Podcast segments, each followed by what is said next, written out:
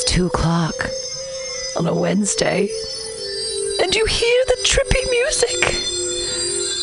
You know what time it is, Mutiny Radio listener. It is time for Some Call Me Tim.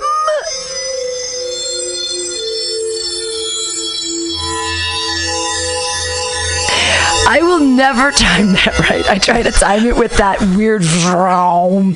And I've been doing the show for three years and I still can't figure it out. Some call me Tim here. First show, the new year. I am joined by soon to be famous comedian Anthony Zaccaro. Oh, thank you. Thank Yay! you. Glad, glad to be here. Glad yeah, super awesome to have you here on Some Call Me Tim, the show where we talk about God and stuff. Uh, did you watch The Holy Grail as a child? Um, yeah, yeah, I've, I've seen that. I enjoyed it. Was that a, was it a big part of your cultural upbringing or no? Uh, yeah, my both of my parents uh, raised me uh, Catholic, which is like a, a Christian undergrad or Sure, like a Christian yeah. grad school. Yeah, Sure, sure. Um, and uh, yeah, ca- Catholic is like. Um, You drink out of grails. so you have cups. Yeah. You kneel a lot. yeah, There's symbols. you genuflect, which is the, the which is the very weird, yeah.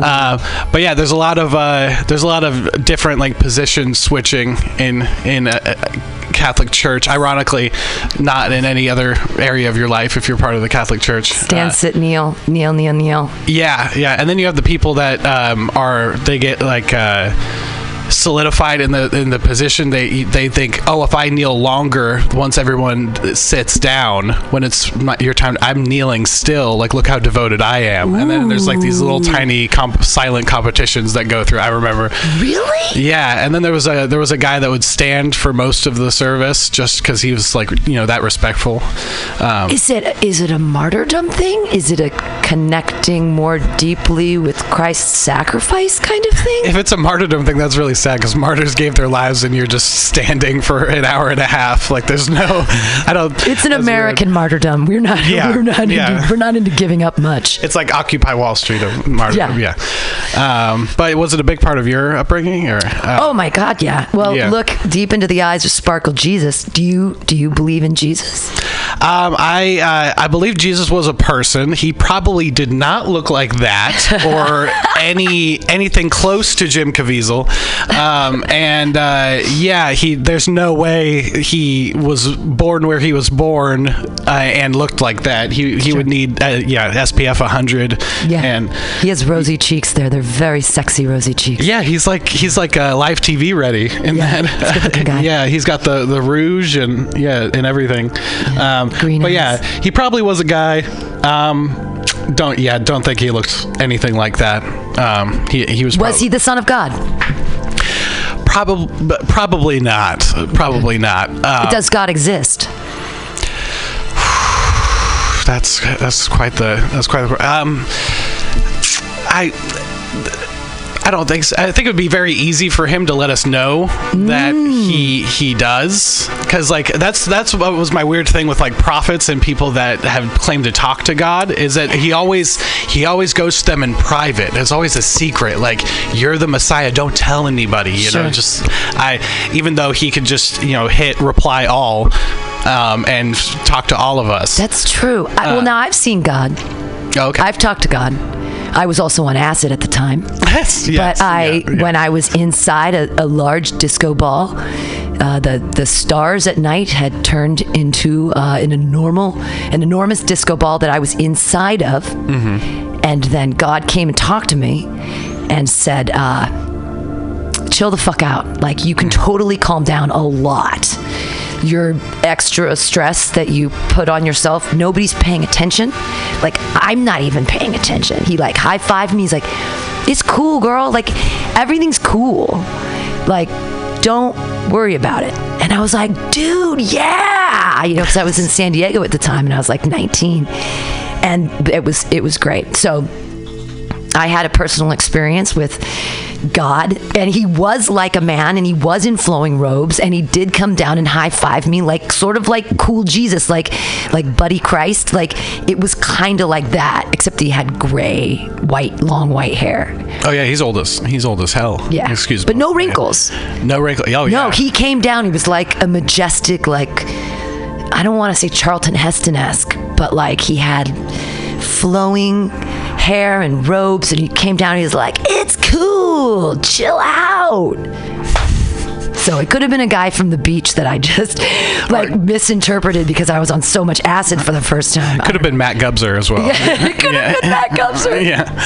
Um, yeah, I was gonna. I was on a roast battle with him, um, and but he he didn't end up showing up, and so I have now. I just in my phone I have like ten Matt Gubser jokes. Um, but yeah, and that's how it, that's how it works too, because like uh, with all the uh, yeah.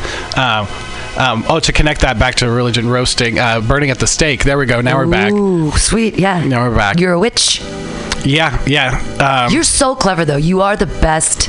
You hosted Happy Hour a couple weeks ago, and Hmm. I was just tickled at how you, every single person, you had a great. You're just so quick. Like, You- you're so quick. Oh, thank you, thank you. Yeah, even the people that weren't there um, that are now banned. Yeah, because you because you pre-signed. But yeah, uh, I don't know. It's just my favorite. Uh, it's just my favorite thing. Um, it's something that uh, it's something that I've done with my friends like all, all the time. Where did it come from? Why are you so good at making fun of people, but in a way that doesn't make them feel like shit? Like, where did you learn this, like, this charming skill? Well, it's just uh, when when I was in went from middle school to high school. Um, I I went to I was I went to a middle school where nobody from my middle school went to the high school. Oh, me too. Very very few, except for my brother and maybe one other friend. Um, and it was a, a bigger high school than uh, I went to a very small Catholic middle school Hmm. um, that had like just opened. So we had like a new principal every year. It was kind of like the Defense Against the Dark Arts teacher. You know, just kind of Sure. dies out every year.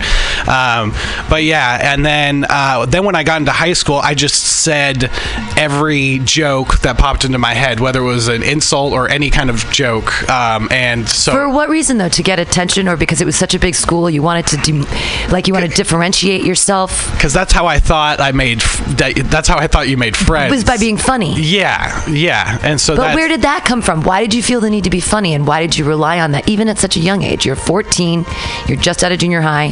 because I uh, I definitely like got a a very interesting genetic roll of the dice around middle school because I was kind of I was kind of overweight.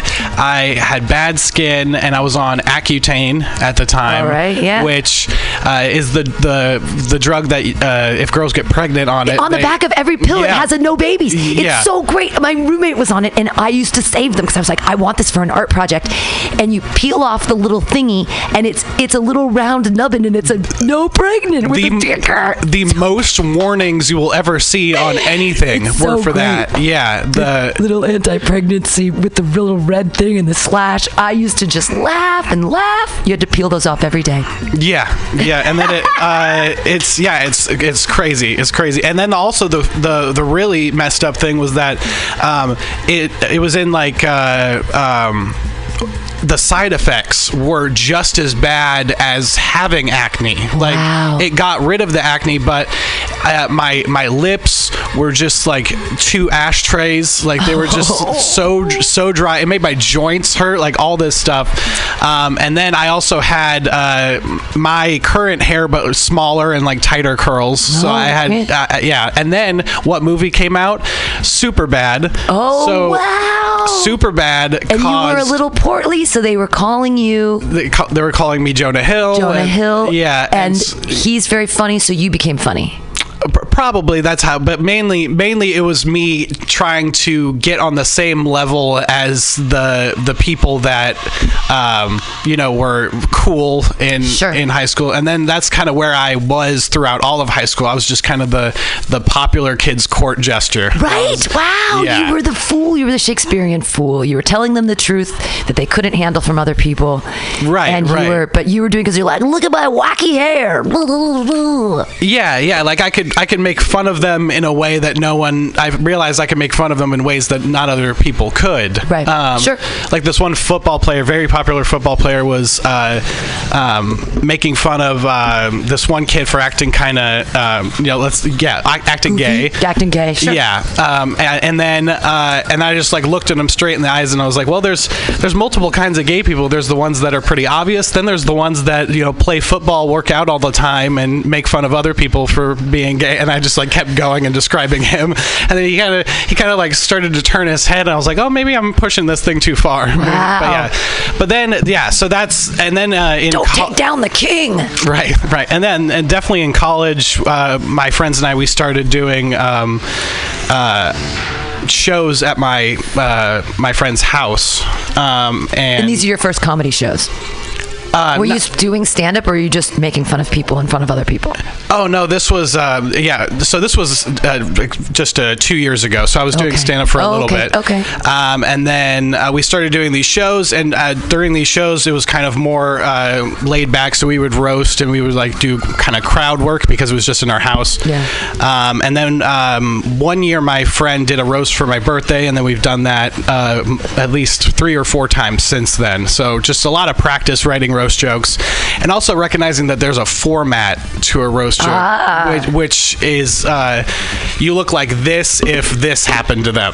Right. You know, like uh, I use a lot of examples with myself. Like I look like Seth Rogen mugged you, and I'm the police sketch. Like, Right. right. Right. Like Paul that- Giamatti. That's what my boyfriend today remembered. He's like, yeah, Anthony Zuccaro, Paul Giamatti, and somebody had a baby. Right, What's the joke? It's like you actually say that you're Paul Giamatti and someone else's love child or something. Right, right, yeah, um, and I, I have a lot of different. Uh, you just switch it up. You're like, yeah, I get it. yeah. Paul Giamatti and anybody. but, but that's the the beauty of a roast joke is t- uh, saying an insult to someone that the audience hasn't really thought of yet. But then it's kind of like uh, when you're relating, like in regular stand up, when you're just having a relatable joke where someone goes, "Oh, I do that," but Sure. instead of that, you're trying to predict, "Oh, what do, what does the audience think about this person already?" Wow. Yeah, Yeah. it's like a chess game. You did a really good job of answering my question, but going around the around it and then coming back to it. So, can I give you my thought of why I think you got into comedy in junior high? Sure, I don't know you very well, but I did meet your twin brother. Oh yeah, yeah. Your fraternal That- twin brother. That's true. Who looks really different than you do. Yeah, he's very was, attractive. Was man. he Yeah. always blessed with um, the tallness and the model good looks and the? Oh yeah. Or Oh, was yeah. he? So you're on Accutane and he's not. No braces. No braces? No, no glasses either. I also had bad vision since I was like 12. and All then- yeah, so he uh, Took all of the good did- genes. Yeah, I know. We're we're, we're twins, and he just he just split it down. Not that you're bad, dude. You have great genes. You're awesome. No, no, no. It's it's okay. Yeah, uh, yeah. He just like uh, you know, yeah. He he got uh, just one big recessive, and then he he got you know everything. Um, but yeah, he got you know jaw, the natural uh, like yeah bone structure. and His hair's even straight. Yeah, his hair's straight, mine is not. Yeah, and um, yeah, just all the way down the line. He never he never really had to w- deal with acne. I mean, he had like the natural teenage amount, but yeah, he and, like, never every once in a while you get But one. he, he didn't need you know a clinical trial medication for it, you know, like I did. Um, and then that was also the messed up thing about like taking Accutane was that it would dry out my skin, and then people were like, you know, would make uh, you know come on your jokes. face jokes Yeah, and yeah, like, yeah, yeah. and uh, yeah, I got I got bullied for that, and then Sure. so basically I. Um, I'm probably good at roasting out of necessity from getting verbally, you know, yeah, in that way. assaulted since from birth. See, I was, um, I was always taught that um, it, people.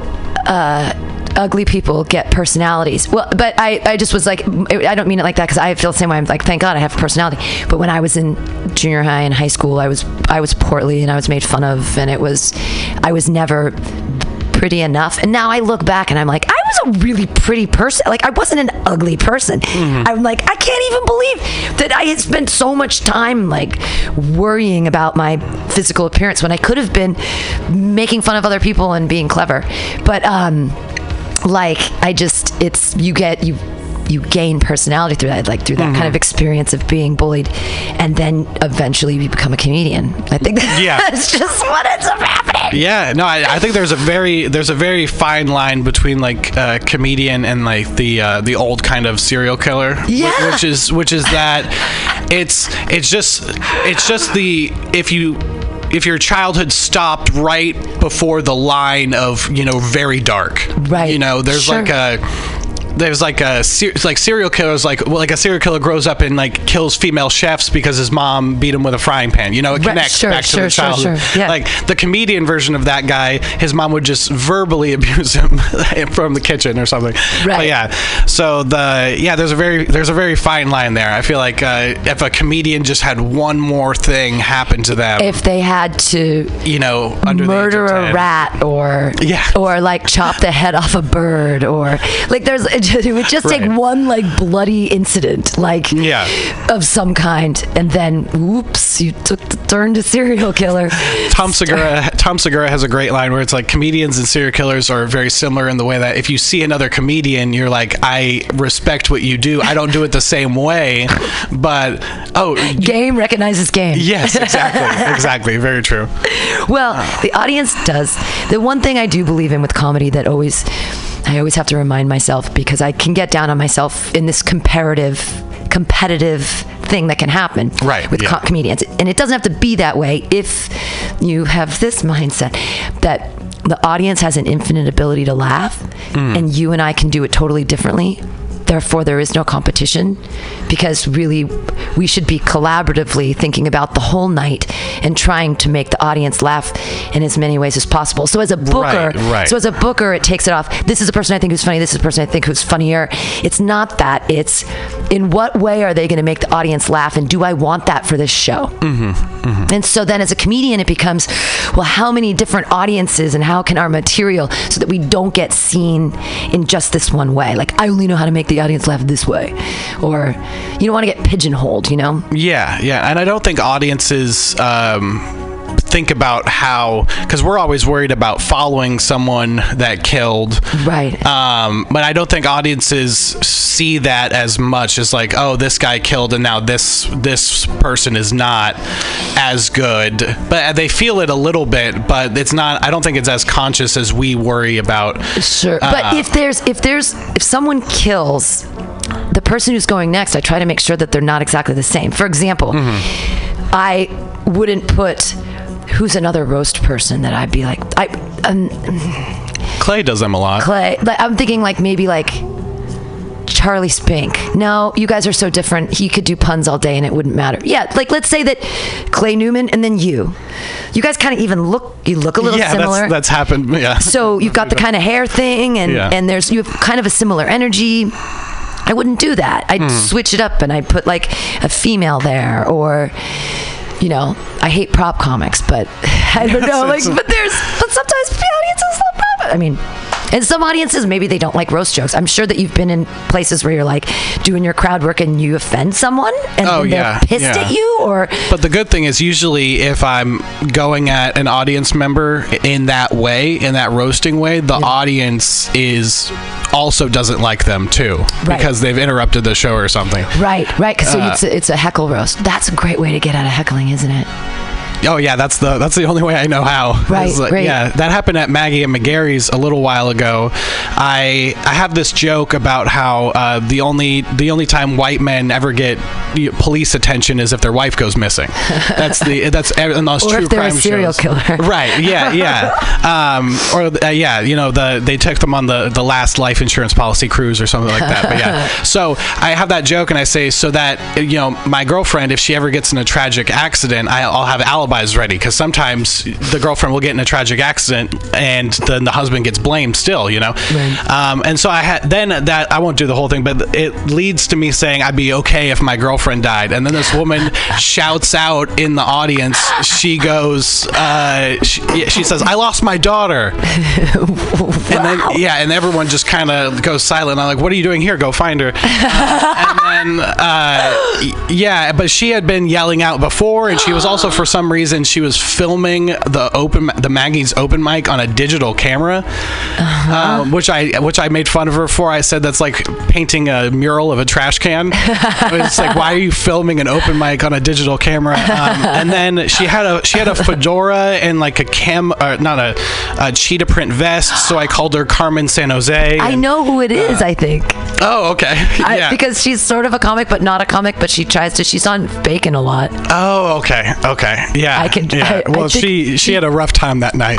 Um, and while the crowd my daughter. while the crowd is dying um, from what something I said, she kept on saying like uh, like uh, she kept on trying to speak, and I was like, "You don't want to do this. You, you don't want to do this." And then yeah, so basically, my I did s- like two extra minutes because That's uh, yeah, Austin was just like I got to keep this going. Yeah, Yeah. Um, so that was that was The audience was like, "Fuck her." which is weird because I've never heard someone say like I lost my daughter and then get like kind of booed and like groan. You know, like usually that's like a moving sentence. I made Uh, someone cry once because I did a my my abortion joke made someone cry and she had to leave. She had to leave Wow. with Spankies in um up in uh, Cotati. okay. She had to leave the bar. Her friend, they yelled and they were so upset. And I was like, I've never been so happy. I made a person cry and leave with a joke. wow. Wow. There you I go. felt so powerful. Yeah, yeah. It's good. Yeah. It's it's a good feeling. It's a good feeling. So you're you're Which- a roast there's, master. there's there's another like serial killer thing. It's a good feeling that you made Yeah, someone cry and someone leave. cry. Yeah, yeah. she was in a dumb outfit too. It was Halloween, and it Oh, was like, come on.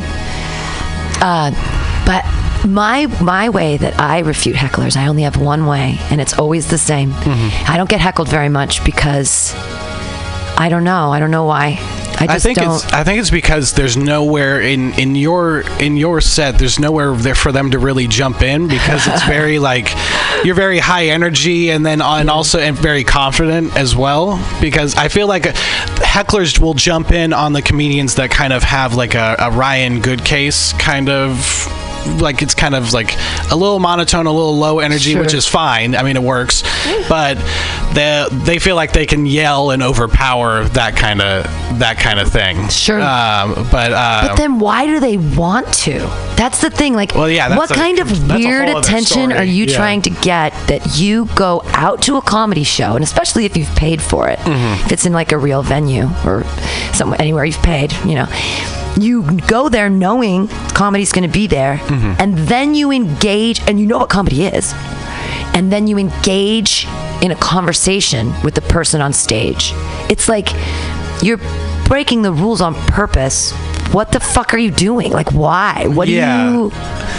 What are you gonna get out of this? It must be some kind of disconnect from that. They yell at their TV screen, and so Oh, it's they're the Netflix paradox. Yeah, yeah, they yell at their TV screen, which is the only reason I watch Jeopardy, is to yell at my TV screen. But yeah, the um, and the I've seen it happen when I've been you know hanging out at Cobb's and a comedian is up there and they're they're starting to do crowd work. Cops. And uh, not really heck, like not really heckling per se, but I've seen the the Netflix thing where some uh, someone will ask someone a question in the front row, and then they'll just have this kind of blank stare on their face, and then he and then the, I've seen like Corey Holcomb was like, "There's no screen, motherfucker. I'm talking right to you. I can see you." Like like, and then he went out and he like touched his hand. He was like, "I'm real, motherfucker. like I'm real." Um, funny. and uh, but yeah, there's uh, live live performances. Since we're always looking at screens, there could be something that's happening where live performances they they you have the disconnect of They haven't the, been trained. yeah yeah. Um, They haven't. and I. Uh, I wonder, um, yeah, the the whole heckler thing is the same in the same category of my brain as people that talk during movies and um, that kind of You're ruining it for everybody else. I just don't under. Yeah, I just don't understand. You're ruining it, but people on the bus. There's a lot of times though that people. Okay, here's what I can equate it to. Um, people on the bus that feel the need to be on their phone speaking loudly and even sometimes leaving it on speakerphone. Oh, yeah. So it's on speakerphone, you're on the bus and you're purposely speaking loudly. Now, You see that a lot with FaceTime as well. People just decide to FaceTime out in the world. The and, yeah. only thing I can think is that they are so disenfranchised and so not listened to in every other corner of their life that the only place that they can feel listened to is when they are on the bus and they force people into listening Yeah. to their conversation. Uh, like, that's the only thing I can think of is that nobody ever listens to them. And so now they go to this place, may it be the bus, may it maybe it's an open mic that at a place an open mic and they decide to film and heckle. Like there's some there's some other place in their life where they're no one's where their opinions and what they say is not listened to and not important. So I have to take an empathetic view maybe of Oh, I see. the heckler. Like, why would you do that? So whenever I get heckled, I just look at them and I say, "Can I ask you a question?" And they usually say yes. And I, if it's a man, I ask if they're my dad, and if it's a woman, I ask if they're my mom. And whatever they answer, I'm like, "Why don't you love me? Why did you never love me? You do these people, they love me, and you don't." and I kind of like, depending on how they react, I sort of like break down and get really like over the top emotional, and that makes everybody laugh Mm-hmm. because they're like, because I'm being so over the top ridiculous with it. Yeah. Or if they say yes, I'm like, then why don't you love me more? Like you never show it. so invited you. you paid to be here, and then I just can't. Mm-hmm. But either way, I can take it into a track where it works, and and it's the only thing I kind of had to come up with it because of the brainwash back in the day, and just getting, like, I was so afraid of getting heckled, and when it happened. Like there was a one time at a place called Club 93 years ago. And I, I don't know if Chris Riggins was running this, who was running it. But I was such a new comedian. I was like in my first year and a half, and I got up on stage there, and it was an open mic, but I couldn't remember a single joke. I just mm-hmm. completely blanked out, and that never happened to me before. And I couldn't think of anything, and I couldn't do crowd work, and I couldn't do anything. And I stood there, and I couldn't think of anything. And then I just was like, I'm sorry, I put the mic back. And then I went underneath the bar, and I cried. I cried. I was like, I can't. I don't know what I'm doing. I, what am I doing? Why am I doing this? And people like came under the bar and they're like, it's okay. It has to happen sometime. It's hmm. okay. It's good it happened here where it doesn't matter. Like in the Tenderloin where nobody's here. Right. It's 11 to 30 at night. Nah, this doesn't matter. Hmm. But like there there you've got to have an after that I was like I always have to have an out no matter what there's got to be something I can think of. I don't know. Do you do you have any like really traumatic things that happened in your first trial? It sounds like you were you've been doing it since you were in junior high, not like like open mics, but it sounds like you've been the comedian. Right. You've yeah. been the Socially comic, yeah. throughout high school for sure. Yeah. Um, and then um, in my first in my first try like starting out, I just had jokes that were just way way more offensive than funny and I and I Ah. didn't know all of the stuff I was writing was really about those subjects and I didn't know how to do it yet. Like I wasn't talented enough to be able to get away with dancing around those topics like you have to do sometimes. like cheesy dicks. What were you talking about? What I was, you- I was talking about how um, when God uh, when God made Africa, He made it the same way that when I accidentally emailed my first draft to my professor instead of the final essay, and I had only worked on the intro because I was and I, yeah, and I saw basically saying that like like he only worked on South Africa and then the rest he just kind of yeah and so I'm saying that and people are just like Jesus Christ like what what kind of shit is this and then um, yeah and I just had like a bunch of a bunch of stuff like that and um, I was also I was uh, I was so nervous that I would just talk so quickly up there. I still kind of do that sometimes on accident, um, and um, the worst one was when I uh, I brought a girl to an open mic, which is the classic mistake that I'm sure everyone's made. Do you Um, want to date in the future? yeah, and, is this the last time you uh, want to see her? Bring her to an open mic. Right, right. Um, and then it was um, it was brainwash, um, and I was number I think I was number fifteen, and so which was perfect. We went and we got uh, like something to eat and came back, but because it was the brainwash, my number fifteen turned into like a thirty-two. Oh, yeah. from all these drop-ins. Sure, of course. Um, and no one knew me there, so I Right. didn't. Yeah, Tony had seen me like twice, but yeah, uh, and so there was all these drop-ins, and the, bumped, bumped, bumped. yeah, yeah, Ugh. and so that one was one of the worst sets I've ever done because it was just nervous and You've uh, been there forever. You took her to eat somewhere else, and now you're there, and, And now I'm- you I'm feeling that she wants to leave, yeah, but it's I'm- not yet. Can, do you want to go? You can go, but I gotta really want to Yeah. my set. I'm in the purgatory of like I'm within the next five. I Right, think. right, right. You know. Yeah. Yeah. And um and I'm doing that very uncomfortable thing, which probably is uncomfortable for hosts too, where the the comics will do like the um uh, the list like hover the drive by. Yeah, yeah, kinda, yeah, yeah. Kind of just. uh, Uh, looking by. Yeah. Yeah. Where am I on that list? Oh yeah.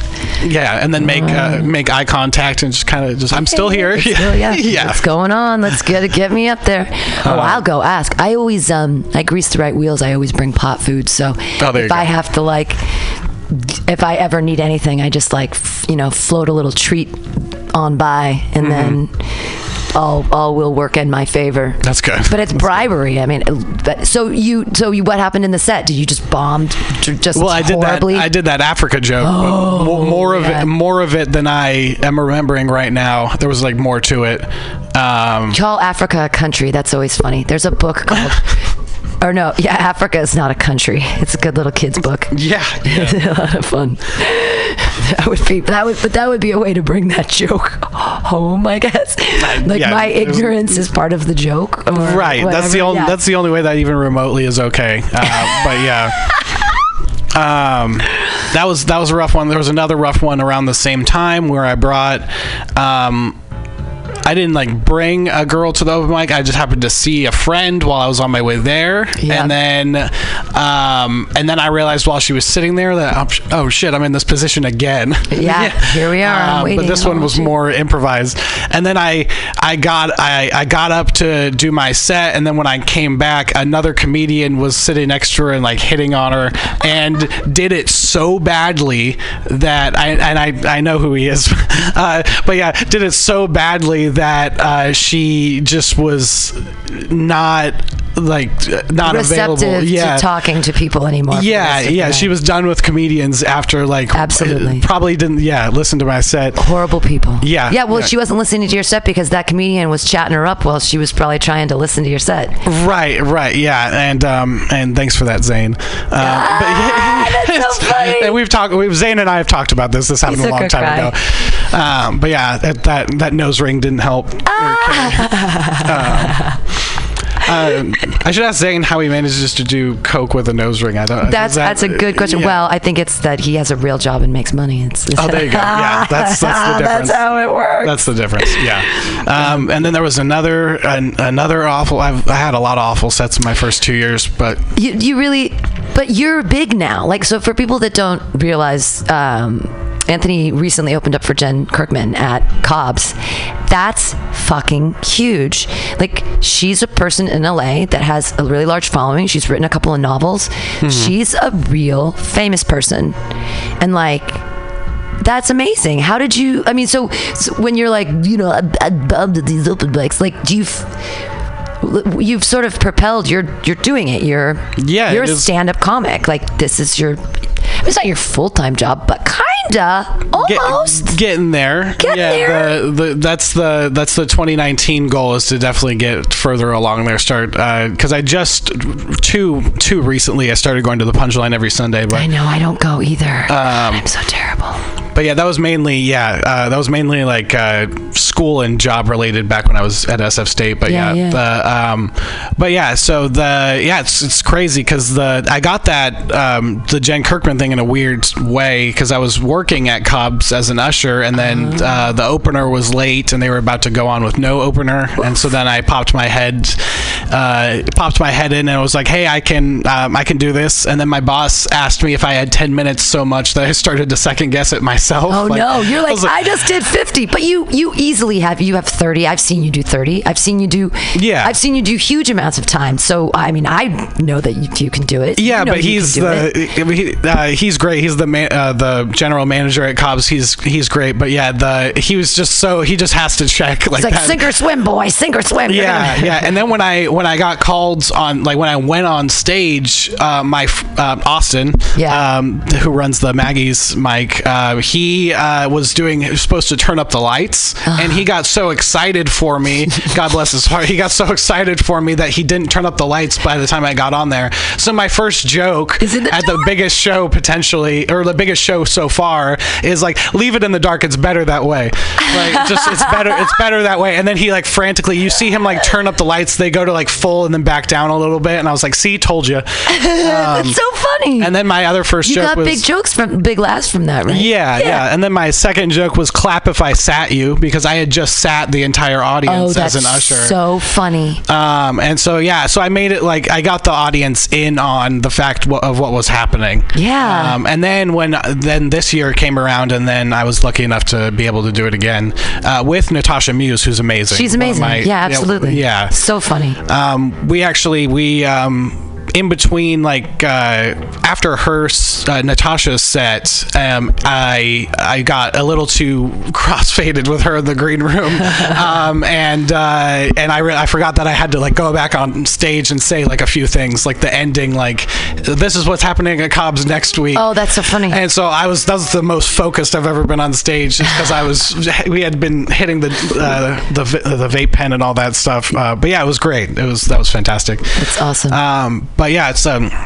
My goal for 2019 is definitely definitely do more roasts and go to go try to go to the punchline every Sunday. See what I can do to get up there. I was thinking about making the Sunday thing part of my New Year's resolution. I did it back in the day. I went every week for 52 weeks and I did get up and it was, I, I shouldn't have done it so early. It was in my second year of comedy and I should have waited because now, I mean, I'd be fine. I could uh, get 10 minutes anywhere, even seven. I know time better. Right. I know, Yeah. like, I ran the light. I didn't know where the light was. It was so, but the thing is, like, I did it back in the day of Jeff Samaria, and then he passed it off to this other person. So all of my time went out the window, and there was a new person, and then they Oh, finally let yeah. me go up. Yeah. And it was all weird. And then I was like, I had such a negative experience that I was like, fuck this.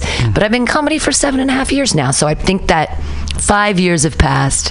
I can go back and be, but I can do, I'm not, I'm not scared anymore. I mean, not that I was scared, but it's a it's a big audience and now i'm like yeah whatever i did arkansas i don't have i've done cobbs before and i'm like I, Right. i'm not scared of like like i'm it, I it wouldn't it wouldn't freak me out to have no like 'cause that what happened is they just like walk up to you and go all right you're up next and I was like oh fuck it sucks because you don't have an opportunity to get the people your friends there to have anybody support Mm-hmm. you and you're like this is a big deal but there's no one here to see it ah and then- Yeah, yeah. That's, and so like I and I freaked out anyways I didn't I didn't That's why every comedian's cover photo on Facebook is them at Punchline. Right. I have one. Here's, here's proof that this happened. I have a picture on my Facebook of me doing the punchline from years ago, Mm-hmm. and I just don't even show it because I'm like, ugh, I just didn't. I was.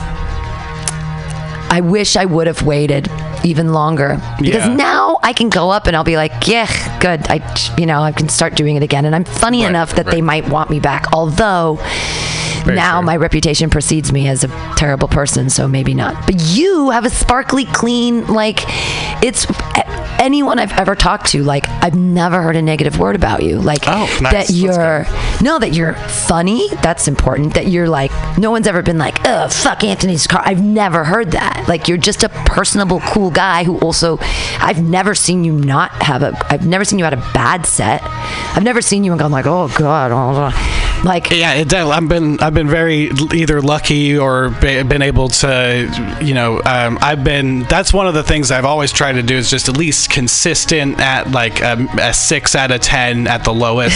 You know, like like right. I- I- no one remembers no- you sucking. Yeah, yeah. I've like- seen you do great though. I mean, and if you've had the opportunity to do great and you do great in it, so right. that's uh, yeah, the yeah. pressure doesn't affect you. That's great. You're still funny. You're like, get it done. And the also it's yeah it's it's important to be able to um, realize like oh this the, especially during like a 10 or 15 that maybe it's not so, going so well in the beginning that oh okay i can i can turn this around but Oh, i have to i got to do something yeah um, i did at the at the gold lounge i i like did terribly for eight minutes and then when he gave me after Gold Lounge. Is that the uh, strip club? No, it's a gold that's club. over on uh, Broadway. Oh, in Uh, Oakland. Yeah, that's Okay, the okay, one okay, with uh. Larry Dorsey. And, Oh, yeah, yeah, uh, yeah. And um, I did. I was doing ten minutes. I did eight minutes of just like v- barely getting anything, and then when he gave me the light, I was like, good. Like I just like said good, and then that got like a big laugh, and then I was able to coast on that for two minutes, and so that one, that one was like a five. Yeah, like, but like- that it doesn't. It's what they remember. That's the thing. It's not how you started. Right, it's how you right. End. They're not going to remember. What they will remember is that guy was kind of shitty in the beginning, and then wow, he was funny. But they aren't going to like. They're going to judge you by what you remember, what they remember, and it's usually you know it's the end of your set. That's like Right, the last thing they that they remember. Yeah, you could, but that's a good thing to learn. You can always bring it back. One thing I learned from Tasha Muse because you mentioned her. Mm-hmm. I saw her do a set at the Punchline years and years ago, and she opened up with um, her gender non-binary situation, and someone in the audience went said something. They said a sentence like, they answered it funny, like, really? They said it in a funny way. And then she did 10 minutes saying whatever they said over and over again with different inflections and like repeating it and looking at people and doing stuff. But that was it. Like, and I just, it blew my mind. I was like, you had a, I think that she knew how to set when she went up there, but it, she abandoned her set and went with this crowd work thing and did it for 10 minutes. And, and it was hilarious. And That's I was awesome. like, Okay. I was just like, wow. That was the moment where I, like, ding. I was like, oh, okay.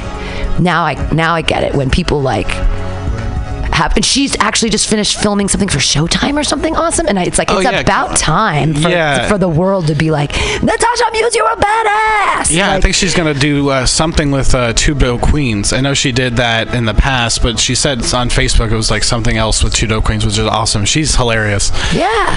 Um, but yeah, maybe that was something that because uh, um, I watch I watch this is the nerdiest thing I get, but I watch a lot of battle rap.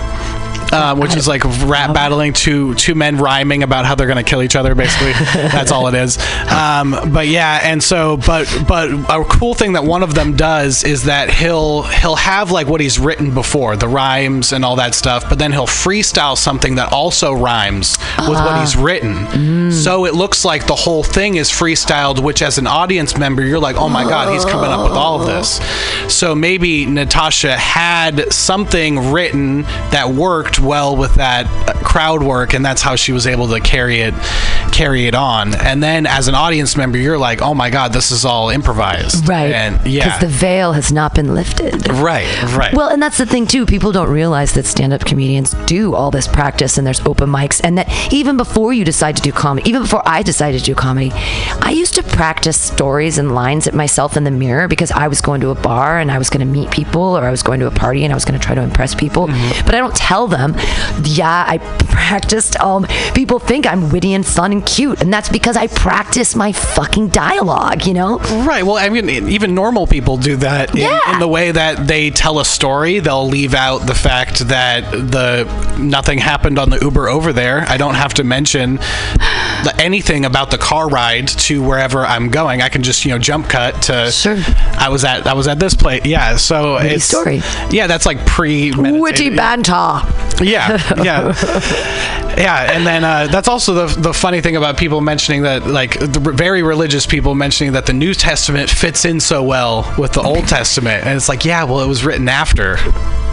yeah, it's like the second Lord of the Rings just matches up so well with the 1st Isn't one. that yeah. funny how they're in the same it's land and the same things? Yeah. new and new and old, new and old. Yeah. Uh, I, I don't really think that the New Testament jives at all with the Old Testament because the Old Testament is about a vengeful, jealous God, and the New Testament is about a loving, caring, sacrificial God that wants you to still remember the old mean God that can smite you and strike you down like the like the Jericho, like the walls of Jericho. God was like a, a dad that stopped drinking in between the new and or the old and New Testament. He was just Exactly. like, I'm sober now, but remember, remember, Remember when I used to beat you up? Remember Yeah. Sodom and Gomorrah? Remember me raining fire down on your entire thing? remember, remember the plagues, bitch. You remember? Yeah. Come on. Yeah.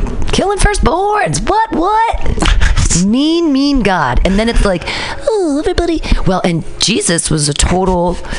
Um, it's really interesting because the, the New Test there's this really great thing that happens in the Book of Acts in the New Testament, and it's where you see um, socialism turn to fascism like really quickly, and it's they decide the church is all together. Jesus has gone up to heaven. Everybody has accepted the Holy Spirit. Has come down. They speak in tongues and they're like blah blah blah. Let's out to the world and Jesus Christ.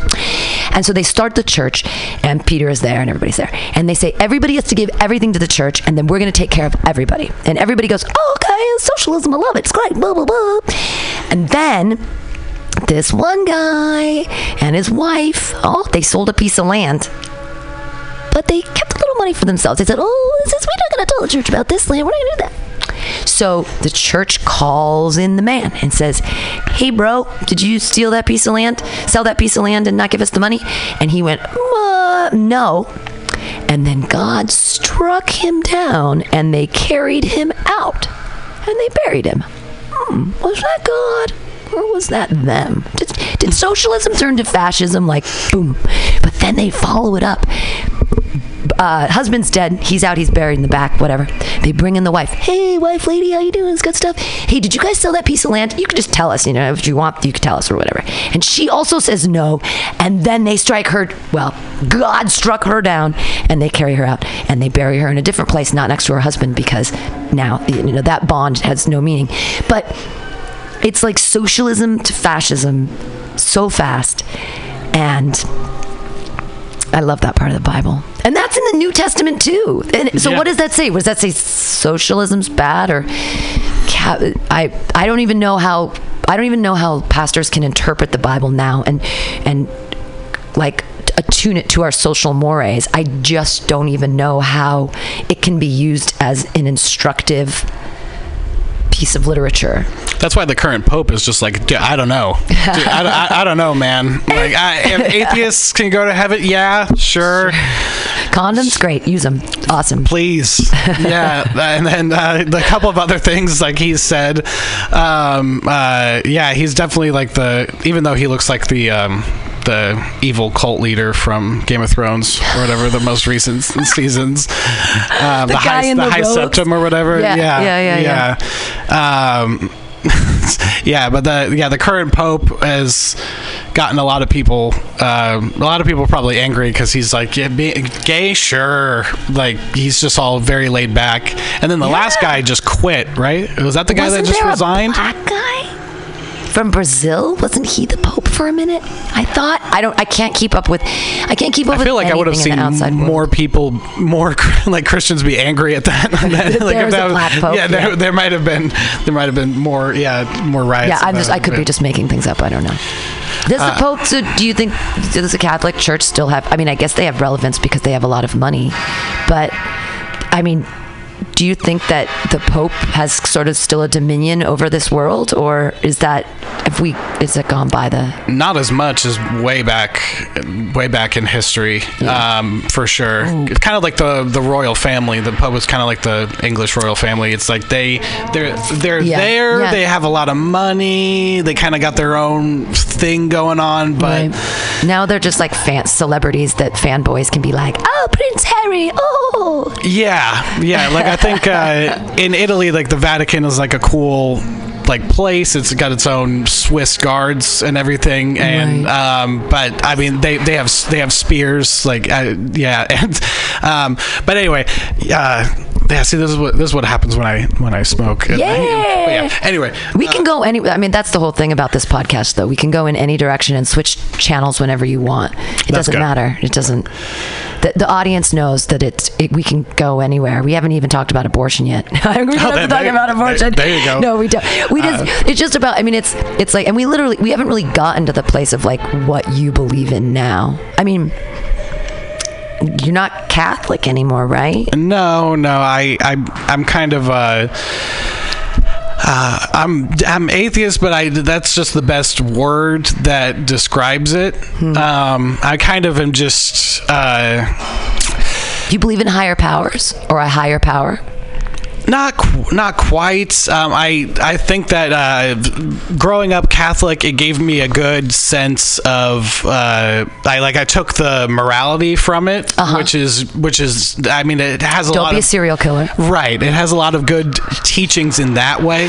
It's uh, it's weird that uh, there's no sexual assault in the Ten Commandments. Like that, I think that would be one of the the big ones. Uh, Well, is there something no on it? Don't cheat on your wife or whatever.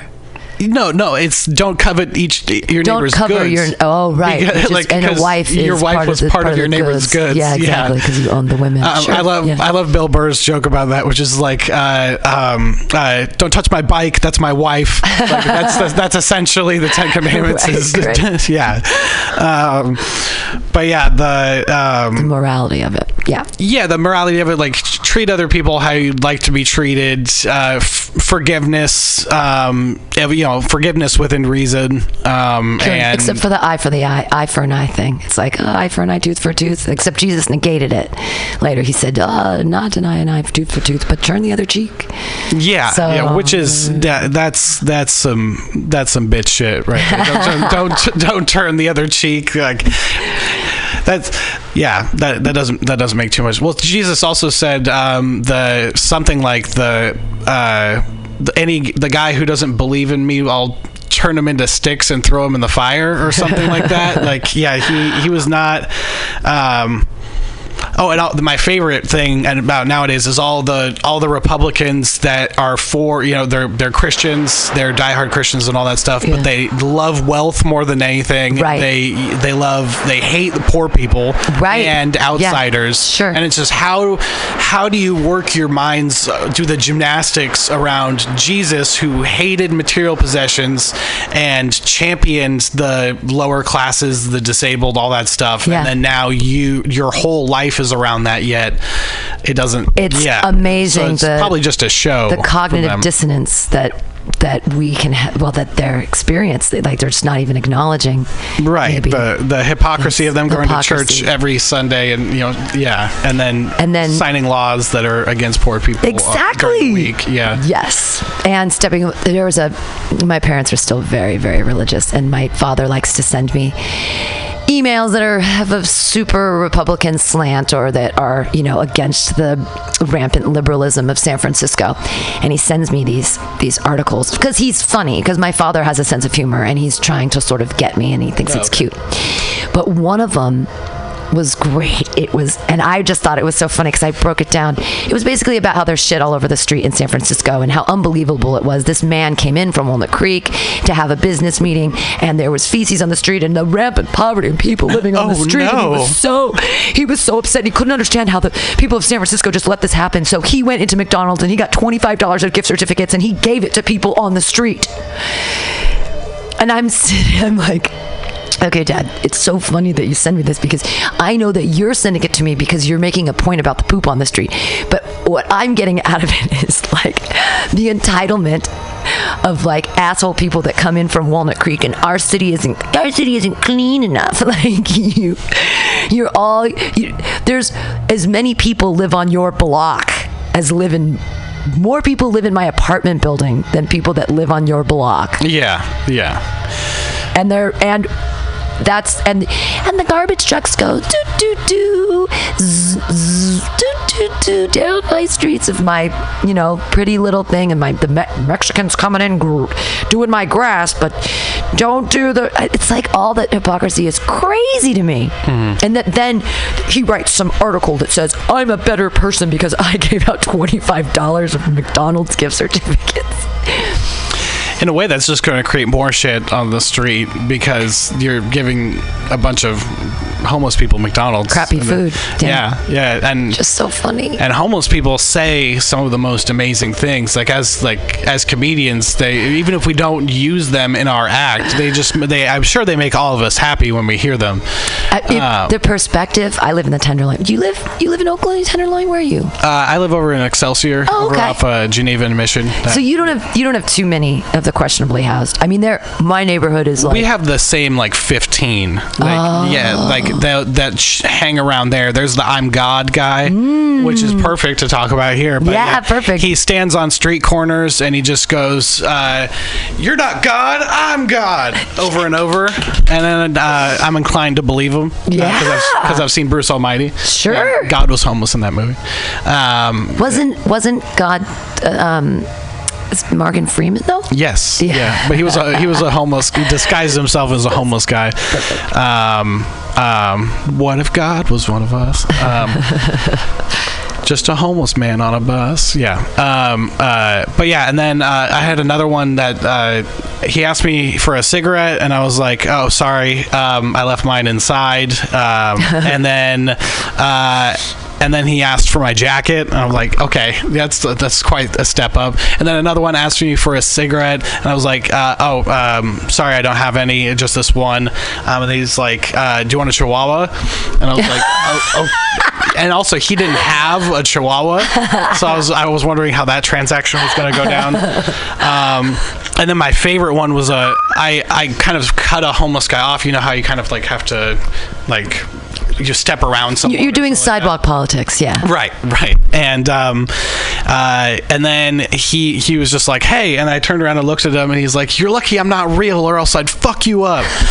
and it was just like the the anger and the drugs mixing together for that sentence. Like, "You're lucky I'm just a figment of your imagination, or else like kick your ass." Like, That's amazing. Mm-hmm. So in my neighborhood, we've got um, one guy we call him "fuck my life" because at like three in the morning, he looks at himself in the reflection of a closed, expensive bar on Geary, and he yells, "Fuck my life! fuck my!" so he's screaming, wakes me up. I'm like, "Oh, it's fuck my life again." Or he screams, "Fuck you," but not to random people, to his own reflection. oh man, So he screamed, "Fuck you! Fuck you!" And he's like, I feel like- I feel like yelling that's- at himself. I feel like that's a, a- exactly what if cats could talk when they see their reflection in the mirror, and just like "fuck you, bitch." Like, yeah, that's damn. That's He's- that's some unpacking that's gotta go on in it's, there. Yeah. It's um. It's some amazing stuff. But we name the. There was a lady across the street. So I live across the street from Osha Thai, and they have this. They're open until three, which is lovely in the morning. But they have this little alcovey thing, and it has glass. It's all glass windows, but they have a little alcovey thing. And this lady was sleeping in a sleeping bag there, and they open at 11 o'clock a.m. So it's like 11:30, and they must have called the police or something because she was still in the alcove. People are eating. People are sitting there against the window, and she's still sleeping there. And the police come by and they honk their horn, and she gets up, and she has no clothes on. She's completely naked underneath this underneath this sleeping bag, and she's like. It's Saturday. We can sleep. and they're like, no. So then she's like walking up and down the street all naked, like, I don't understand when I get to sleep. It's Saturday. We get to sleep. And, and they're like trying to help her get, so they get her back, sort of her sleeping bags around her. And she was like screaming. But all the people in like the restaurant all bring their phones out and they're all mm. videotaping. Yeah. And like all the people on the street, the French tourists are like, oh, the tourists, you know, we take the photo. and it's, I mean, I don't know, San Francisco. Can't we like have some compassion and take care of some people? Because, or is it part of our economy? Are people coming here now because they're like, San Francisco is a crazy place. Well, the homeless people are nuts, and we just go around and take pictures of them, and there they are. Oh, it's crazy. We are socialist French people. This would never happen. That, mu- that must be part part of it too. Like I've I've definitely seen some tourists do the uh, they they do the game in their heads where they're they want to look at the crackhead to make sure that they're safe, Oh, uh huh. But they also don't want to stare too long at the crackhead too. So they get in this weird like mode like of just kind of you know moving the head back and forth, and then that's my favorite. You know, with the sweater tied around the neck. Yeah, and- yeah. yeah. The Uh, pearl set. this happened to me. This is very funny. I was walking. I walk a lot in the Tenderloin, and I don't have a problem with it. But these two women, we were deep. We were like Eddy and Hyde, pretty. Oh, deep yeah. in there. Yeah, and these two ladies in sweater sets with pearls come up to me, and they're like, "Hi, is there a is there like a little cafe around here we can get a cup of coffee? Is there anything like cute and local?" And I'm like. Ladies, you're in the Tenderloin. Like nothing is cute and local. Here's what We're- you're gonna do. You're gonna, you're gonna get on the Powell cable car. You're gonna take a selfie, and then you'll be in North Beach, and then, there you go. Yeah, you don't. I don't know how you messed it up. I don't know why you're here. Yeah. I sent them though to um, Brenda's. I was like, get some beignets. I'm sure they have coffee with chicory in it. Their beignets are really good, and it, you know, and you'll spend 25 bucks on coffee and beignets. Go, go, go, go, go. this is where you go. And then when you're done, just walk down to the civic center or the, the, the city hall, whatever you want to see. I don't know why you're here. I don't know That would, why. have, that would have been great if you just sent them to probably just to Mason and Turk, or just like further, further in. Just yeah. Oh, I sent him out a- to Larkin. I sent him to, I sent him one over. I sent him to Larkin and Eddy. Oh, okay. And I was like, nice of Brenda's you. is there. It's a nice place. It's very gentrified. It's you're gonna be fine. It's next to the KFC. Just go past that 19 Polk stop. Don't worry about it. Turn the corner. You're fine. Fine. Don't worry about it. at the. Uh, I love that KFC though. That KFC Oh, yeah. Taco Bell at that corner. It is, it is rife with humanity. Yeah, like that amazing Phil Woods joke, which is um, uh, the, living in San Francisco is so expensive that KFC had to get a roommate. Uh, that one, that that that's one of those jokes that was like in front of all of us, like he, he saw it first. Um, uh, but yeah, the uh, that the escape room I work at is in between uh, sixth and seventh. Okay. Um, and so uh, there's a yeah, so there's a there's a lot that's going on in between sixth and like 10th Mm-hmm. You know, once you get to tenth, the Twitter market is over there, and then like once you Right. get below fifth, that's kind of the touristy area. Right, that's the There's- Embarcadero. You've got the fifth has got Powell cable car. Yeah, but Union in between Square. sixth and ninth, that's Yes. where a lot of it. And so Yes. uh, we've had multiple times the people that have come to our escape room have showed us that the concierge at their hotel, at the Palace Hotel or wherever they stayed, Yeah, yeah. has drawn a red line in a box around sixth, seventh, and eighth. Like, Wow. don't go here. right. And, wow. Which is which is crazy because I mean there's a lot of them there, but it's not that bad. I you mean, know, they don't and there's really. some great shit there. There's that flying falafel Oh, that's great. there Yeah, that that's may make place. Their own pita bread, and that's like between sixth and seventh. yeah, yeah. And- there's OMG. Yeah, there's. OMG on Sixth Street. Across the street from there, there's Tu Lan, which is amazing. Mm-hmm. Dottie's is there now, so things aren't that terrible. I mean, it moved from a different part of the Tenderloin, but Right, right. Um, why are we scared of poor people? I don't. Not me. I'm not. I'm a poor person. no, I'm no, not scared. yeah. But like we as like a maybe be I don't know because capitalism or something, and that's the worst. That's anti-capitalism is being poor. Because anyone who embraces capitalism obviously would become rich. Therefore, Hmm. maybe it's uh, yeah, yeah, yeah. Well, maybe it's because they're in uh, they're in like a survival mode, Mm. and we're kind of not. If you're doing, you know, middle middle class or maybe even like poverty line and above, you're you're do, you're not necessarily doing well, but you're not struggling on the level that they are. Sure. Uh, the homeless people, and they're in like a survival kind of mode. how would a group of homeless people do in the escape room? Would they do it okay? Like, Oh, man. so would they be would they be successful? Let's. I mean, are the people that you escape room they- are they successful? Like, I, it, I mean, is it hard to get out? Like, I had to explain to somebody what an escape room was the other day. My boyfriend was like, "Why don't? What is these escape? All the comedians they work at escape. What does that mean?" And I'm like, "What do you? what- Okay." Well, I know why a lot of comedians work at escape rooms just because the while a group is in there, there's not I mean you're watching them and you're paying attention, but you can write, you can you can do a lot of like you can get a lot of work done while sorry if my bosses are listening to this, but yeah, uh, but yeah, that you can get a lot of work done while They're figuring their shit out. yeah, yeah, because you kind of know where they're at and stuff like that. You can figure out how stupid they are when they walk in. You know Oh, how yeah. long it's going to take them Oh, yeah. to figure out tasks A, B, C. I mean, we have a we have a buzzer on our door, um, like a like a call box, and people can't even figure that out most, most of the time. Is that to ask for like hints, like "help me"? But bzz, and then you come out and go, "Hey, I can give you a hint." Uh, luckily, I don't have to go into the room for that. Like, I could just, uh, just like a mic like this, just press the button. Oh. And go, uh, hey, look over there. Um, but yeah, and then turn it off and be like, this. These people are dumb as hell. yeah, because we have a we have a lot of people that are just all common sense kind of goes out the window when you get into a escape room. You think everything is like a puzzle. Ah. Um, but yeah, and then um, yeah, uh, but I, escape rooms were made so that white people could feel like they had to, they could pay to feel like they had to flee something or like escape from something. You know, like it's no, they're it's it's good. It's a good it's a good job for a comedian to have for sure. But Um, how are you, are you realizing when you're watching people how stupid they are? Is this like affirming most or dis- of, most of the time, yeah, most of the time because Your faith in humanity is not being bolstered. No, no, definitely not. Definitely not. Especially in the terms of doing simple math. like there's there's simple math in some of the rooms where you have to do like PEMDAS, and I've had to like teach PEMDAS to people. Like What like, does PEMDAS mean? Oh, it's uh, it's like the um, the order of operations. Oh, okay. So Uh-huh. yeah, Sure, I yeah, got it. Yeah. yeah. If so- if this, then therefore that. Right, right, yeah, and so I've had to just like I've had to just teach that to like uh, like lecture that to people. Also, um, some people can't like read. There's like a part where you have to be able to mark locations on a map, and people are just completely lost on a map. They're like, which country is Africa?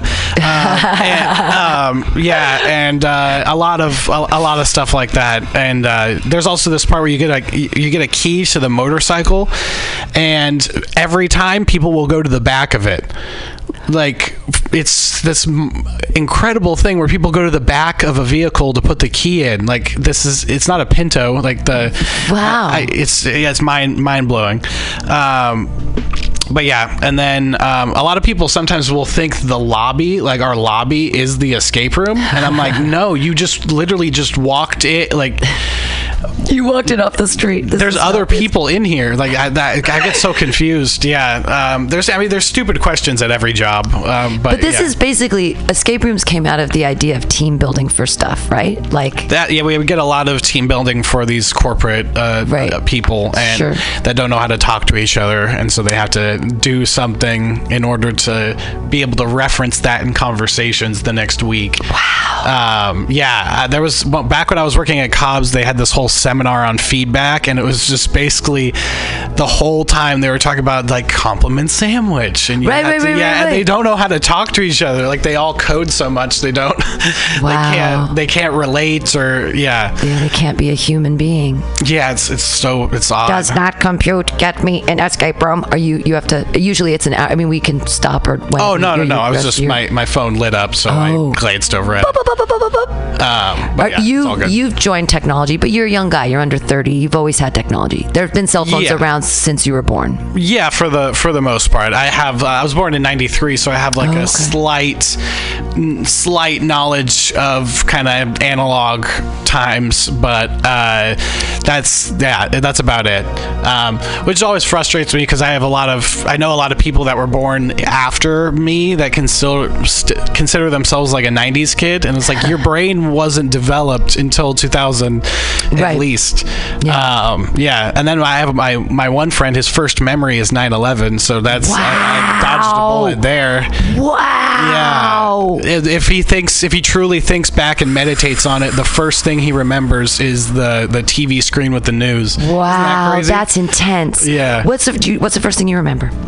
Oh, the first thing. Um, wow. Um, my dad used to. Uh, my dad's a landscaper, and he was landscaping our house at the time, and so he uh, gave us like uh, wheelbarrow rides with me and my brother around the backyard. That's How old, probably how old were you? probably like three or four. Oh, okay. Um, and then uh, and then my second memory is 9/11. No, uh, which is yeah, uh, or my mo- or my most fond. No, that's messed. up. Um, but yeah, the um, I never forget, um, which is weird. That's his first memory, and it's never forget. Never forget. Never forget. Um, uh, but yeah, the it's yeah the um, memories are another thing. Memories are very strange because they change over time, and course then you they can, do. You can add stuff, and um, Every time you revisit a memory, it changes because where you are in time and what you've experienced is different. and that probably happened to the the Bible a lot too. Like uh, David Cross has that joke that the Bible is the biggest game of telephone ever ever invented because like the you know they re-edited it and these kings got it and they took out their favorite verses and Yeah. um, and all this stuff. And the New Testament is people trying to remember Jesus from years before, decades before, right? Right. And all of this is unbelievable anyway because no one knew how to write. The only people who knew how to write were the priests, and the priests didn't write this shit. Other people did. Yeah, so and how they were, did they? And they were going blind because they were reading by candlelight, Yeah. which makes you go blind. It was Yeah. all like verbally passed down. It was literally a game of telephone. Mm-hmm. And even when they were like, the education was all in the priesthood. That's crazy stuff. Um, my first memory, I have two first memories, and I almost don't believe them because I was so young. I have a, actually I have a couple things that I remember from before I was two and a half. One of them I, were being, I remember being bathed in the sink. So I remember that, and I was very, very little. I remember the way my parents' closets looked. They were mirrored, um, and they moved out of that house when I was two and a half. I remember my dad kneeling over the top of the toilet with a gun, shooting the mockingbirds in the backyard because they were loud and annoying, and he hated those fuckers. and he was trying to shoot them with a BB gun. There you go. I remember that. And I remember being little and being very upset, but he was like, and it, it had the fuzzy, the, the, the dumb fuzzy thing that you put on. I I don't know why people put toilet seat covers on, but the fuzzy oh, toilet Oh, yeah. seat cover. Yeah. And he was like leaning on the back of the toilet out the window. And I remember that very vividly. And so these like very strange memories from, and we, and there's no pictures in my parents' like photo albums that are of those events. Mm-hmm. So they must, I must have remembered them. But I mean, can you really remember things from before you were two? I guess I did. Right. I don't know. right, Yeah. And I, I get that weird thing after sets too, where I have to sometimes ask like my friends that were in the crowd, like, did I do well? Like I I kind of just it was in this kind of trance mode. state, and, yeah. And I can't I, like immediately it's weird, like immediately before I'm about to go on stage, I feel like I can't remember any of my jokes. Mm-hmm. I don't know if anyone relates to that, like any other comedians relate to that, but um, it used to freak me out and now I know it's gonna happen, so I don't worry about it Yeah. but like I, I remember trying to go over my set and it's just like my memory is gone from it because I'm just focusing on the show or nervous for the show. Sure. But then after I can't really remember exactly What I what did, I, yeah. said I'm sometimes unless it was usually unless it was like improvised or something like that I can't remember what exactly happened during Some, my set. sometimes if I improvise, I actually can remember it because I'm like, I came up with a new joke, and my brain will go zip zip zip, and I'll be able to say it again. Yeah. But I, I, if I had a good set, I'll rarely remember what I did because I'm so involved in the being present for the Exactly, that's- for the event itself. Yeah. That I'm not outside. So sometimes when I have a bad set, it's actually me outside myself telling myself what to. I equate it to I used to act. I used to be a very poor actor because I was memorizing lines and they never truly became my own. So I was never really acting. I was behind myself, helping myself remember what I was saying and what I was supposed to be doing when I was saying said things. Mm-hmm. So I was never completely present in the character and I never really understood acting in that way. And so because I was like, how am I? Because I was always behind myself telling myself what to do as an actor and that means that you're not really acting right, right. Whereas in comedy, like, because it's my own script, I'm still remembering it.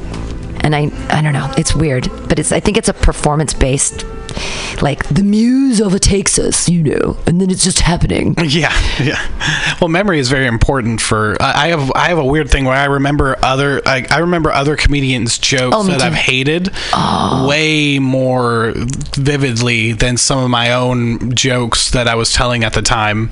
Um, Like I remember jokes that I heard when I first was going to brainwash that I just I, will remember for the I'll remember Jumbo Shrimp for the rest of my life. You ever heard, see Jumbo Shrimp? I don't think Um, so. He was this like Tell me a joke and I'll tell you if I remember it. well, no, he didn't tell jokes. The Oh. he the he his first two minutes of every set, he would bring up this boombox with him, and he would dance to the same techno song. He was at Brainwash a lot. I was at Brainwash a lot, too. he, Jumbo he was uh, he kind of looked like if you know Joey Diaz in a dryer. Like he kind of got shrunk down. He had the slick back hair, and he would just end everything with "and shit." He would just say like topical things and shit. Like you hear about this war in Iraq and shit Oh wow. we're still in Afghanistan and shit, and uh, over and over. I, I, I remember that very, very clearly. Um, I remember uh, True Dan's his opener was always, uh, um, "I've been taking Ritalin before I go to sleep so I can focus on my dreams." Yeah. It's just like, which is which, which is okay, but I don't, I don't know why, but I just didn't. Just got in your head. Yeah, just got in my head, and there's like a thousand other ones. Oh, like no, that, I know. I, I couldn't remember anything I was saying back then. It found return to Ricky Star. That was one of them Yeah, I remember yeah. over and over. Like, Yeah. If you do the same set every time, we're gonna accidentally memorize it. Stop it. Do new stuff. Right. Yeah. Yeah. Um, and that's why, like, and that's probably why comedians don't laugh because we've heard all the the jokes before. If something has Yeah. something new, I might laugh, but um, It's hard, or sometimes I laugh because something is so uncomfortable, or they say something so honest and they don't mean to. I'm the worst audience. You can't judge anything by my my opinion of what's funny and what's not. you were a good funny. audience for that Berkeley show. You were you were good. Well, I think you're funny. There's a lot Oh, there to laugh go. That's at. good. so That- that is good. I've seen, uh, and I felt terrible. Your whole family was so kind to show up. I Oh I- yeah, well that I mean that was and it happened. I talked to Michaela uh, Lassick, I think her last name is, and she was on one of the ones before, and same thing. She said that if um, if she hadn't, it was basically the people that she brought, and then the people that uh, the other comedian brought as well. And it's like, well, what's what what do you what's the promoter doing at all at that? Point like I I, I don't Oh, I don't like, understand. It's like thirty bucks per ticket. And Oh, then, so crazy. Yeah, But he but he does a thing with the I don't want to say it on the air. Oh, okay, people get in trouble with the Yeah. because here at Mutiny Radio we learned that when we went from like being before the ABC shut us down with that we were like alcohol's such a draw. What would I do? And now Hmm. it's like oh we can't have that be. It's a it's a sticky line like Yeah. how Yeah. where you can do things and how much you can charge and who's willing to pay it and for what reason and Mm-hmm. I don't have friends anymore. I can't make people like how do I get people to come to a comedy show? I mean, I've burned all those bridges. I have friends that legitimately tell me they're like, you know, I just don't like comedy. And I'm like, come on, why don't you? It's me. yeah. But they get so nervous because they're afraid that because they've gone to comedy shows in the past where co- comedians have attacked them Oh. because they look different or because of something and they just were like i don't want to that doesn't they're like i'd rather not have my comedy interact with me i'd rather just watch it on netflix Right. And that I'm makes like, sense. all right, fair enough. Yeah. Yeah. That's why people are always afraid to sit like up front.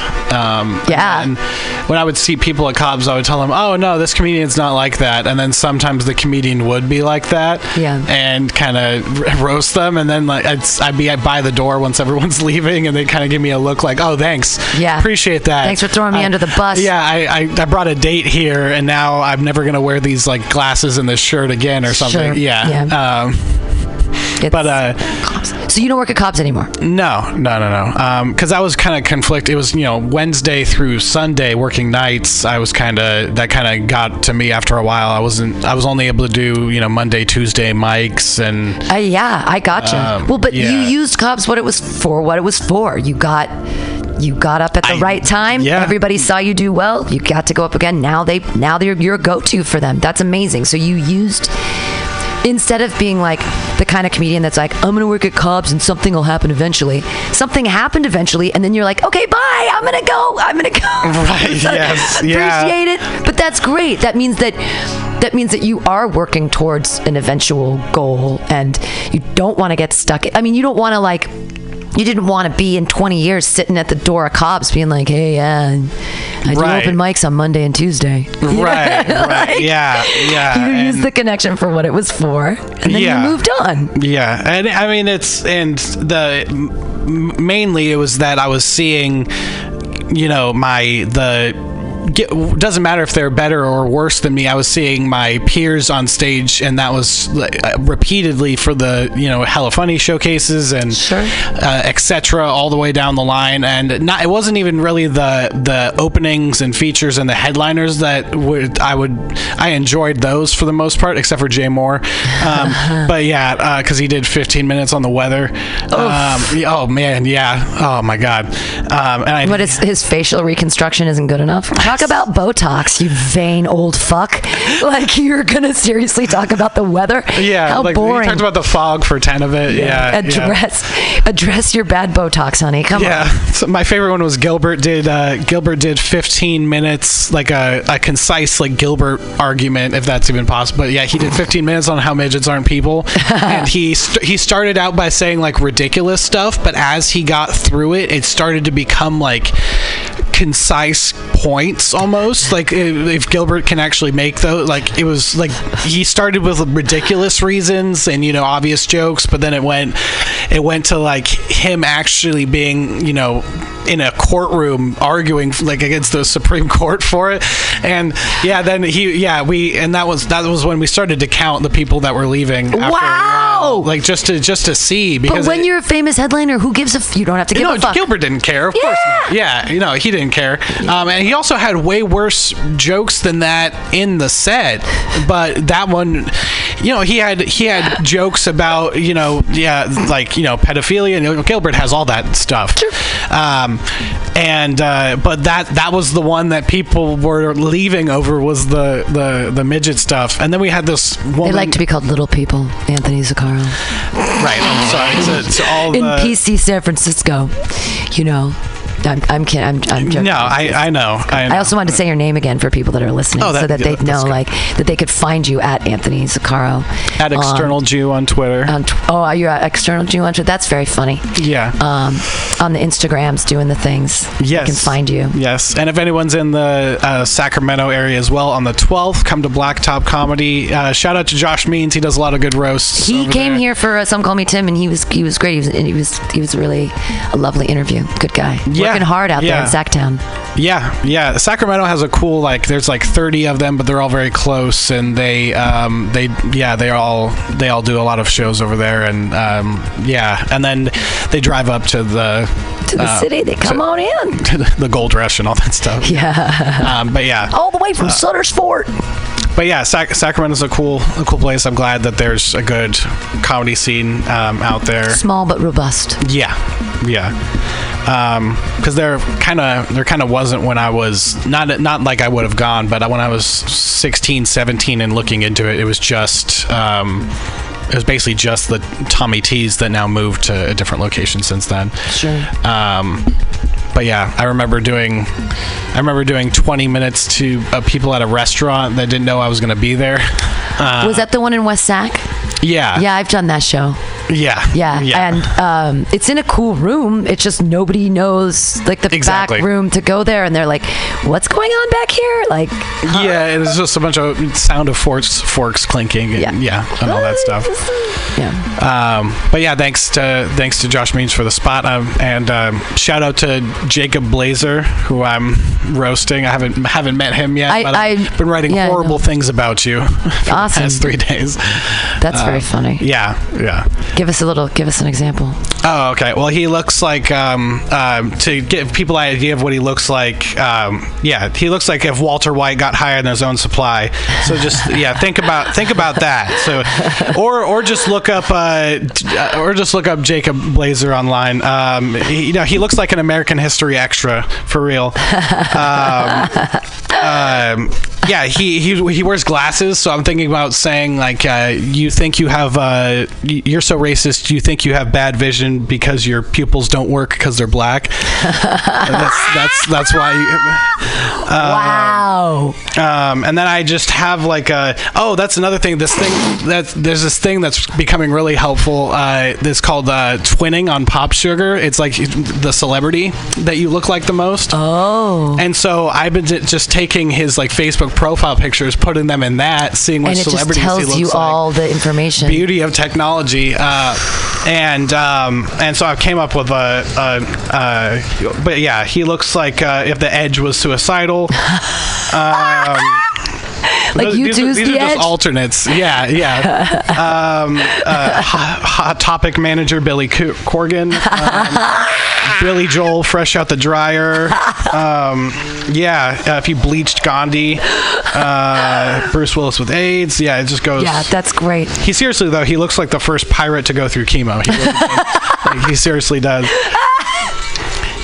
Or, uh, So good. but that's the that's another thing that's uh, really important. If if anyone is like listening to this, that's gonna roast. Uh, so for Josh Means, what he does, he's he does five. You only get five jokes Oh. and a lot of people will just say one kind of one joke and then With they're punchlines. yeah and then they're and then they're d- done but what you can do is you can call them like a name and that doesn't count as your joke and then you can kind of do like a setup joke and then the real one Ah. yeah and that's what i did for my last roast against teddy yang this you know large asian gentleman very nice guy it was very hard to roast him like because he was because he was so nice yeah, Yeah. uh, it was great to meet him but yeah so i said like uh, i called him margaret chode um, and see that's if i, I could have just left it at that but then i followed it up with i loved you in tiananmen square as the tank yeah so the you just have to that's how you that's how it's done Right, yeah. Margaret Cho. So you,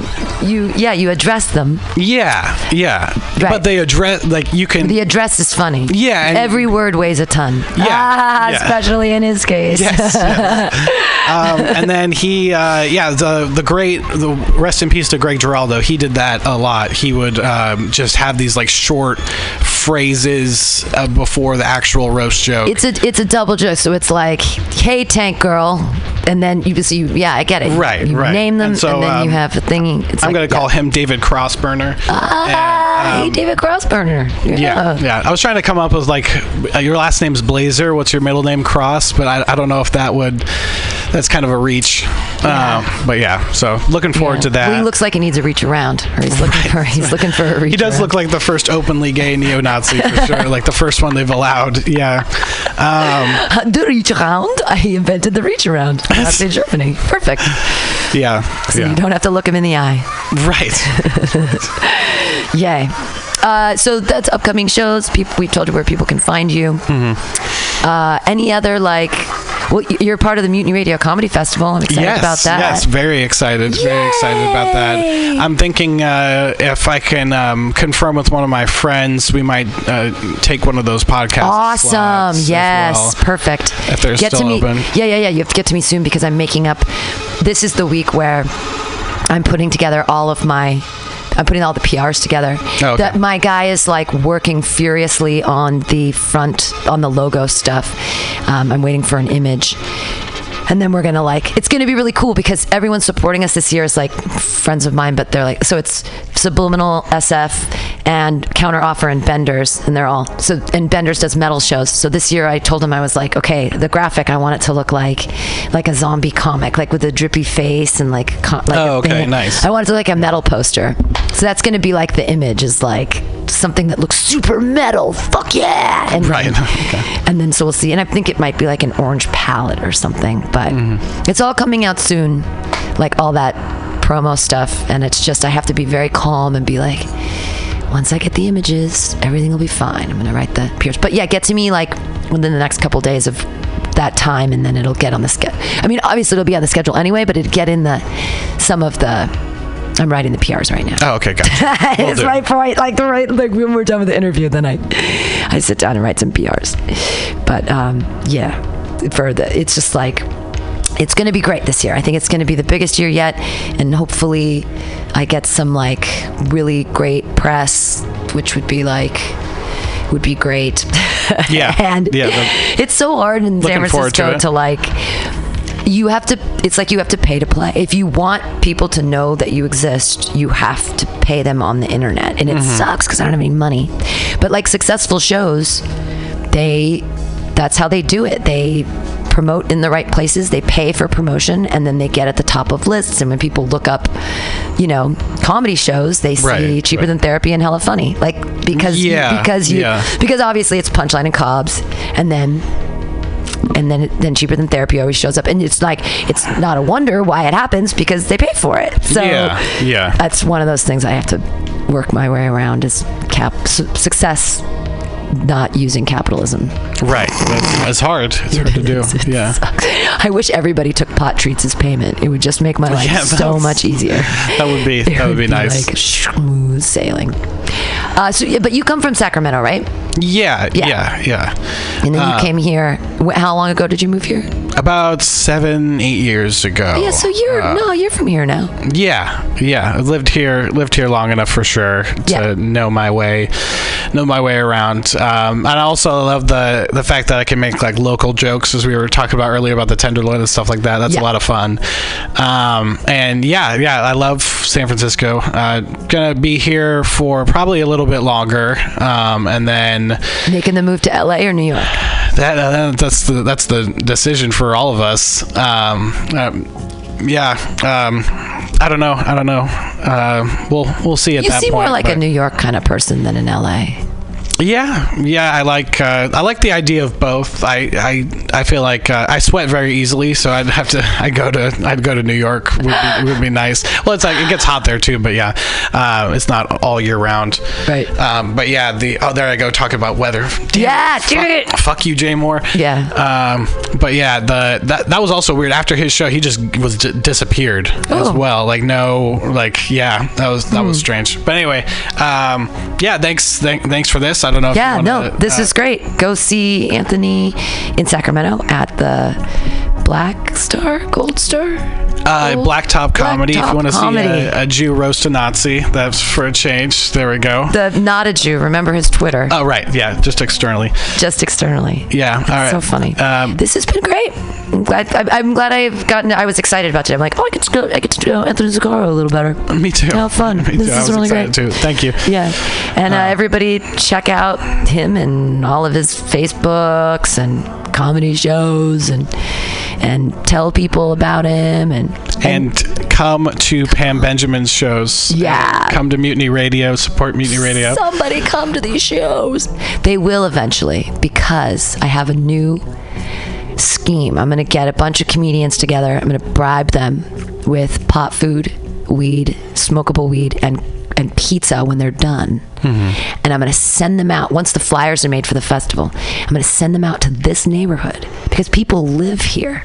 And we're going to say, "Hey, did you know there's a comedy festival and there's a comedy thing right around the corner? You can just walk up. What? It's great." Yeah. and then it'll be like a person to person kind of like introduction because technology just doesn't work for me. Right. So I need Yeah. to be like, what does work for me?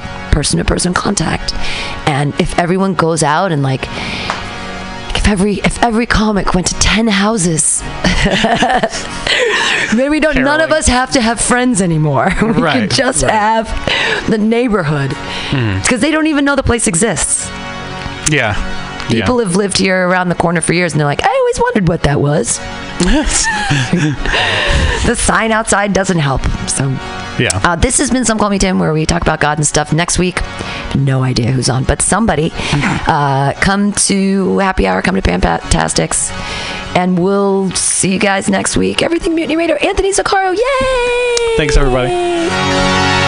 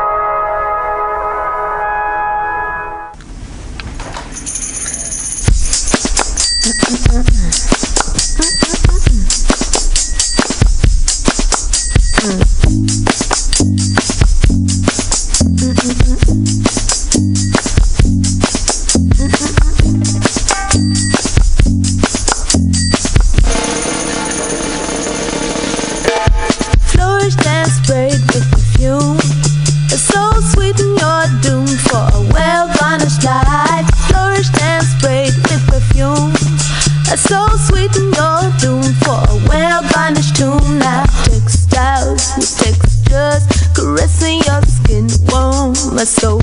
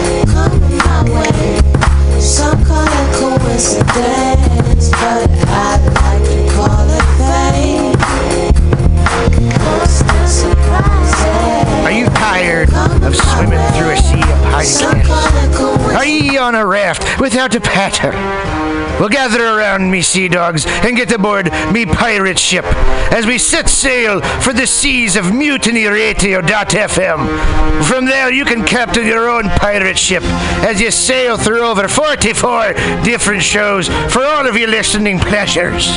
They've got live comedy to small business advice, LGBTQ friendly to sports, vinyl to gutter punk.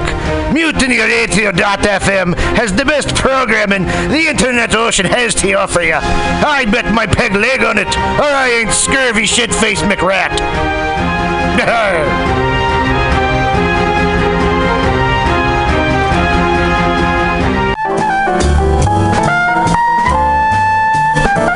Asiento.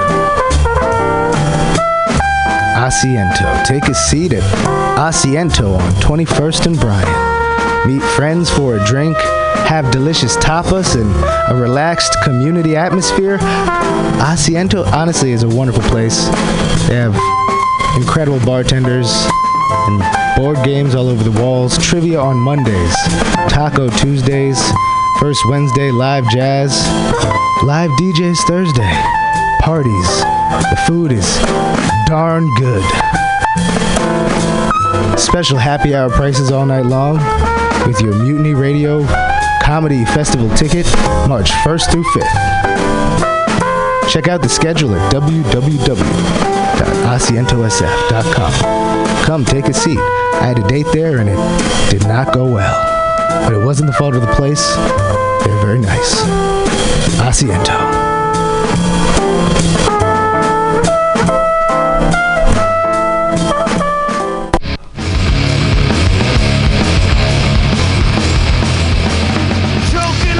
For a burger? Mutiny Radio thinks you'll find the best burger in San Francisco at Counteroffer, located inside Bender's Bar and Grill.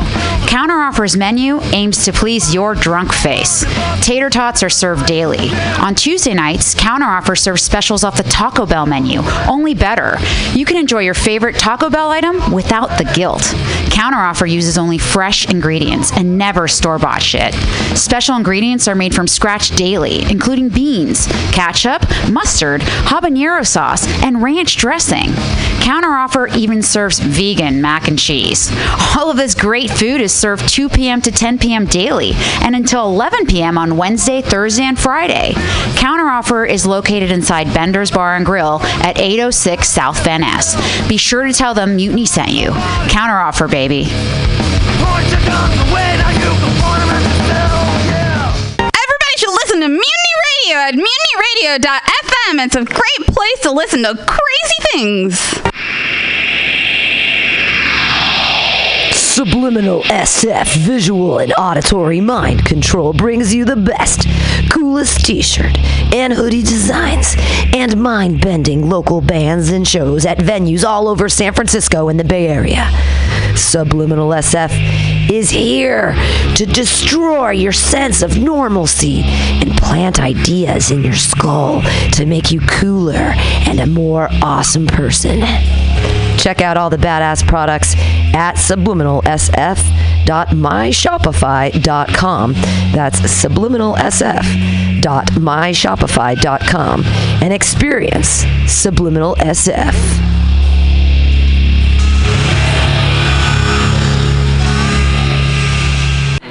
Yeah. Welcome Bender's Bar and Grill, located at 806 South Van Ness in the Mission District of San Francisco. Your favorite bar with awesome